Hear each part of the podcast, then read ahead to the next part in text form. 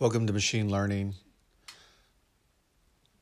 GPT 3 Chat or Chat GPT 3. Why didn't they just call it GPT 3 Chat? Why did they have to call it Chat GPT 3? Now I have to reverse it in my mind. Okay, so looking at uh, Chat GPT 3, I found it interesting that there is a business case for it.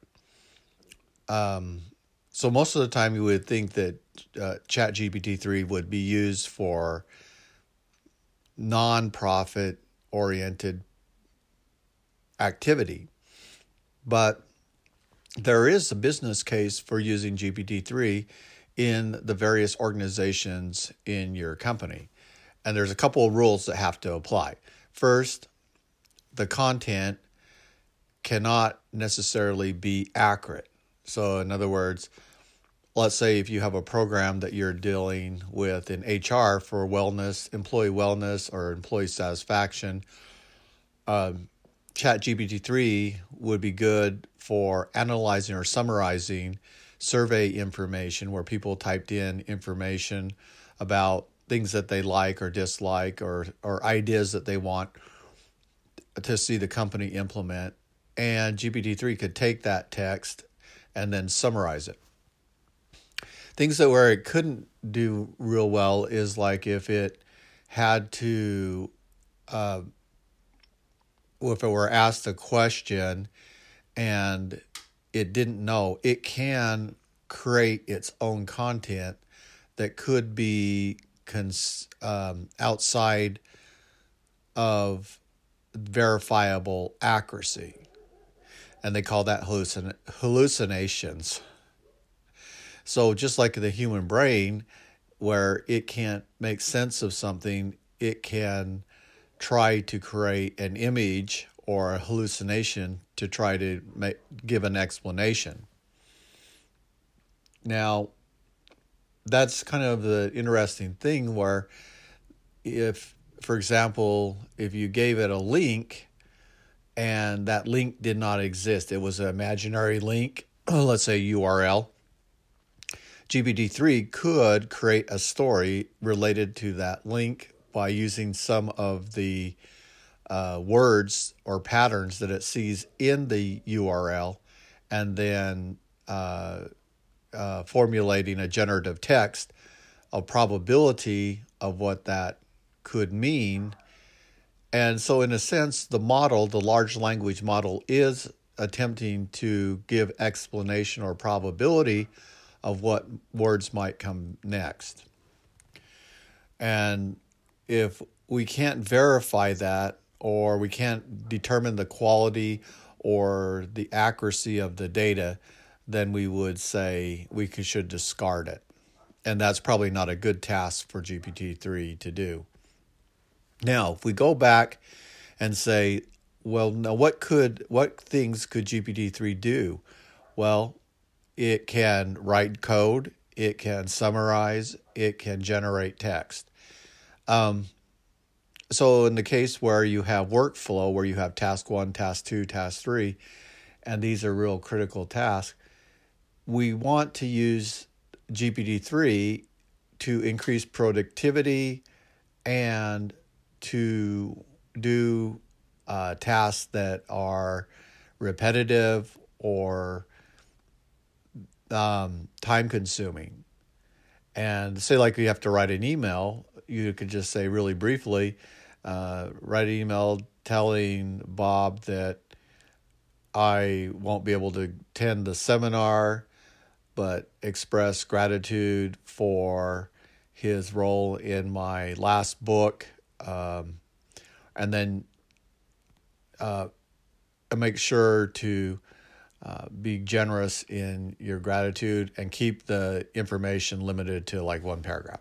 Okay, so the more specific you can be in the instruction and more concise and clear, the better GPT-3 is at generating its text within a context. And so uh, the chat GPT-3 remembers previous previous input statements it takes those input statements and then formulates text. You you read the text and verify uh, whether or not that ChatGPT 3 is within context of what you're asking. If not, then you can add further clarification to your in by additional input statements until you get to the point you're satisfied.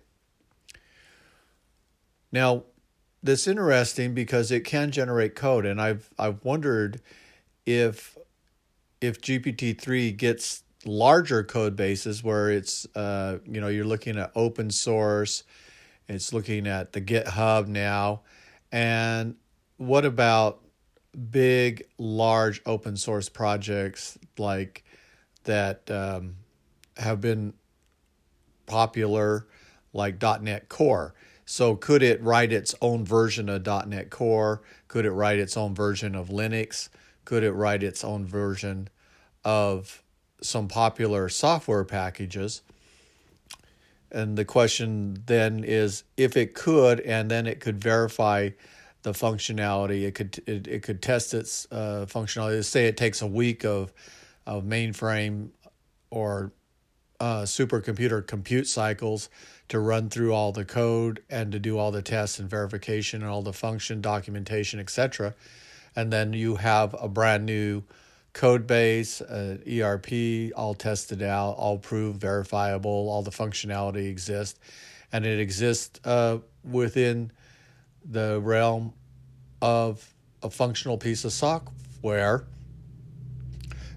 then who who owns it? And then the, the in this case, it, it the answer is depends. So it depends on the legal agreements. It depends on whether it's uh, what what uh, the copyrights are, and where how the software is being used. If it has similarity to another piece of software, would it be considered then a copyright issue? So the you have the issue of the copyright. So you have uh, uniqueness challenge. But now, what if the software is based on a new premise, a new theory, and it it generates the code based on other platforms, but it does it in a unique way. The code base is unique. Um, all the code could be verified by other programmers that it's accurate.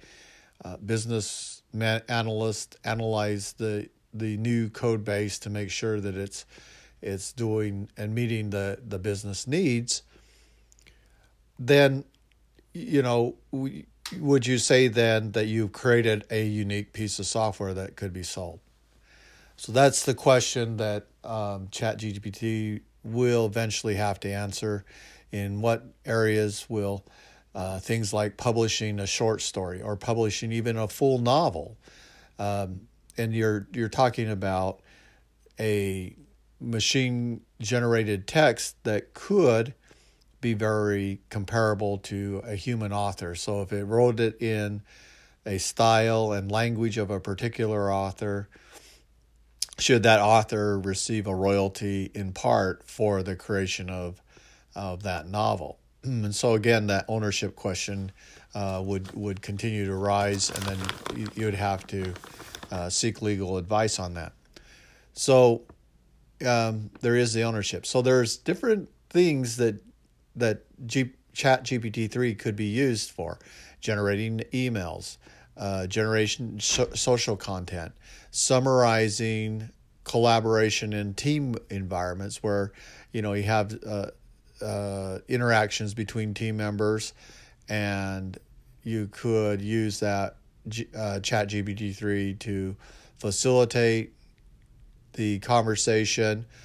And you could also use Chat GPT 3 to um, analyze conversations that are going on. And I think that's the part that would could be very interesting. Let's say you had a week long discussion, and there was a lot of uh, of interactions between various characters could GPT-3 learn the uh, from the probability of the preferences towards one character versus another?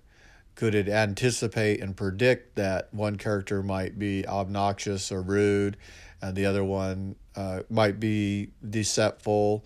Maybe there's inconsistencies in what they're saying. So, uh, it could characterize their personalities and then start to build its psychological model. Now that's something that that large uh, language models haven't done, but that's one thing that I've thought of with a virtual uh, psychiatrist is that it could build psychological models for maybe an ethic of what is a healthy mental state versus an abnormal healthy abnormal uh, mental state versus an angry mental state versus a sad or depressed mental state. So it could build these models of personality uh, uh, based on these dialogues that are going on. So you could have various models other than the large language model that uh, are are interacting with the the text, uh, providing more more accurate uh, analysis and dynamics. And so eventually things like uh, facial recognition would come into play in the chat GPT-3 where uh, you, now you can use visual systems and there might be certain body language communication that's going on, tension in the face, uh, grimacing, laughter, relaxation, smiling, frowning, uh, sternness, etc. Those those emotions could be analyzed also and added add that into context, uh, feeding into the large mo- language models in an attempt to understand the environment around it. And again, we we're looking at those responses and we're saying, you know, are the responses useful, and or, or are the uh, responses nonsense? And if the responses come back as nonsense, maybe that becomes a feedback loop back into the uh, chat GPT 3 and it learns that uh, certain responses are not uh, good or positive, give them a positive feedback conditioning. So, as we condition that large language model, will it begin to uh, respond more accurately and more relevantly to our inputs?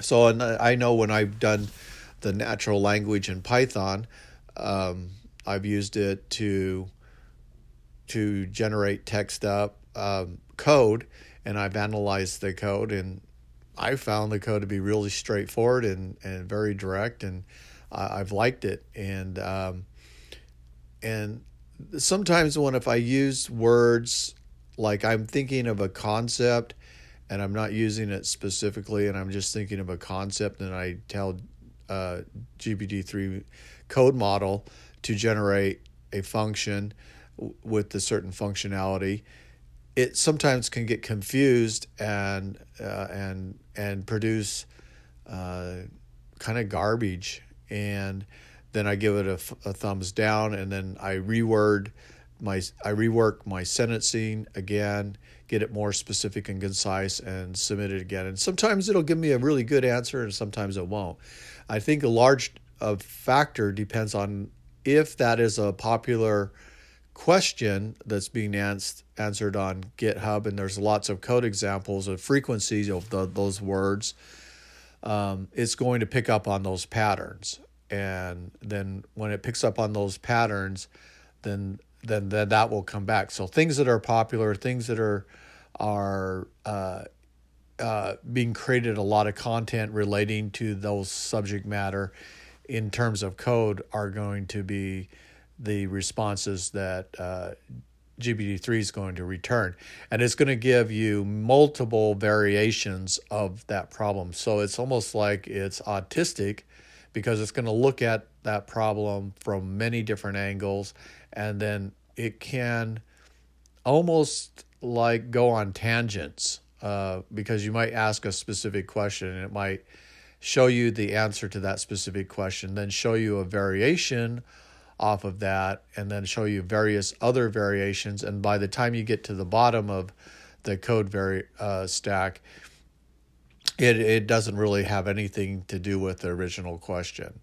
And um, not sure how you can do that, even in the context of human communication, especially when things could be taken uh, multiple different ways how you could narrow that down. I think that's something that's really unique about human beings is that we take very complex ideas um, l- requiring lots of communication, lots of words, and we can almost through telepathy, I would think, almost think, you know, and just looking at the other person, thinking and concentrating, uh, communicate what that real idea is. Uh, example that I find fascinating with this principle of gesture, body language, um, some of the unspoken communication is the game called Pictionary, where you you draw a glyph, and from that simple glyph, you transmit an idea or a concept, and that's something that a computer doesn't have the ability to do right now. Is to take simple glyphs and symbols and to translate those into concepts uh, and then take those concepts and retranslate them back into words. So again, uh, I think that this is an area for large memory models is not just putting more in there, more parameters, trillion parameters, a you know, quadrillion parameters, etc., but to actually think about how human beings abstract out ideas or symbols into things that uh, are meaningful that have shared meaning and can be communicated.